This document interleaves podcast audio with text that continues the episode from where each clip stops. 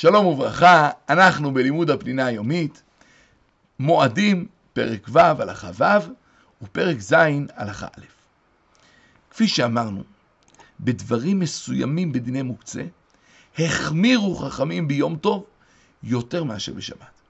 כי חששו שמתוך שמותר לעשות ביום טוב מלאכת אוכל נפש, יבואו להקל בעוד מלאכות. לכן אמרו שאנחנו נחמיר, יראו שיש דברים אסורים ויבואו לבדוק מה מותר ומה אסור. מוסכם להלכה שמוקצה שנולד חמור יותר ביום טוב. ונסביר. אם מדובר על נולד גמור, כמו אפר שנוצר מעצים שנשרפו בשבת, גם בשבת זה מוקצה.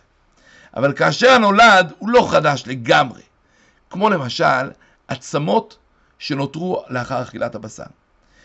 הואיל והן ראויות עדיין למאכל בעלי חיים, הם לא מוקצה בשבת, אבל ביום טוב הם מוקצה.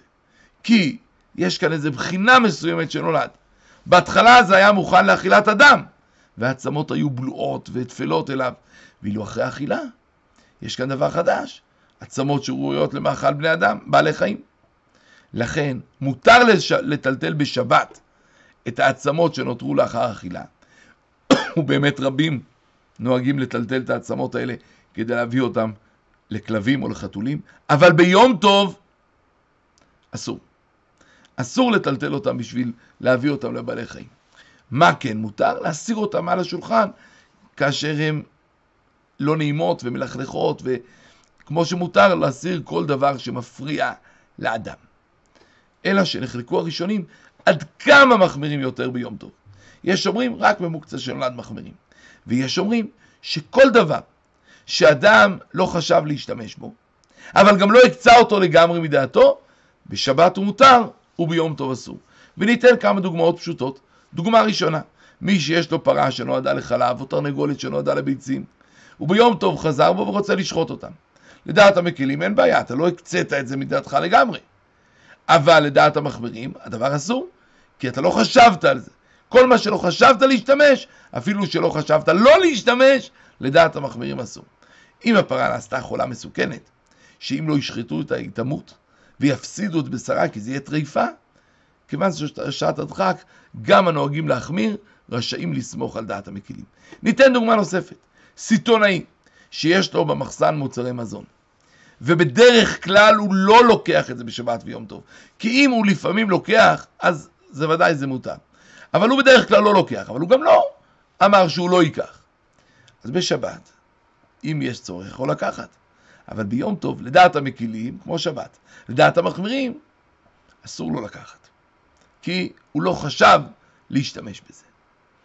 אלה הדוגמאות, וממילא, כמו שאמרנו, יש מקום לדעת המחמירים, ומי שרוצה להקל, יש לו על מה לסמוך. ומתוך כך נעבור לדיני חולה ביום טוב. ואולי נקדים ונאמר, כיוון שברוב המקרים דין חולה בשבת, שווה לדין חולה ביום טוב, לכן אם אין נחזור בקיצור על דיני חולה בשבת, מתוך כך נבהר גם את הדינים שמיוחדים ליום טוב. בגדול אנחנו מחלקים בדיני חולה בשלושה סוגים של חולים. הסוג הראשון, חולה מסוכן, חולה שאנחנו קוראים לו פיקוח נפש, והסוג הראשון הזה זה ברור שיש את הכלל הידוע, פיקוח נפש דוחה את השבת, דוחה גם את יום טוב, עושים למענו כל מה שרגילים לעשות בימות החול, שכל האיסורים נדחים כדי להציל את חייו. והסוג השני זה חולה רגיל, דהיינו חולה שנפל למשכב ולא נשקפת סכנה לחייו. אז עבור חולה כזה לא מחללים למענו את השבת באיסורי תורה, אבל מותר לעבור על איסורים מדברי חכמים לצורך רפואתו. לגבי יום טוב נחלקו הפוסקים.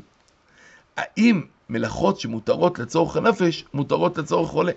יש אומרים שכמו שהמלאכות האלה הותרו לצורך אוכל נפש, ככה הותרו גם לצורך חולה שאין בו סכנה. אבל יש אומרים לא, רק כאשר מדובר בדבר שווה לכל נפש, וצורך חולה זה לא שווה לכל נפש. למעשה, כיוון שמדובר במחלוקת שנוגעת לאיסור תורה, הלכה כדברי מחברים. וכל המלאכות שאסורות בשבת מהתורה, אסור לעשות אותן לצורך חולה ביום טוב. לכן אסור לבשל תרופה לחולה, אסור להעביר אש כדי לחטא מחט מחיידקים, אסור לתת זריקה או עירוי לווריד, כי בנתינה שלהם יוצא דם, אבל דברים שאסורים לדבר חכמים, כמובן שמותר לעשות אותם לצורך חולה שאין בו סכנה, כמו שמותר לעשות אותם גם בשבת. ונסיים בשאלה, במה שונה דין מוקצה ביום טוב לעומת דין מוקצה בשבת לחומרה? במה דין מוקצה חמור יותר ביום טוב משבת? שלום שלום.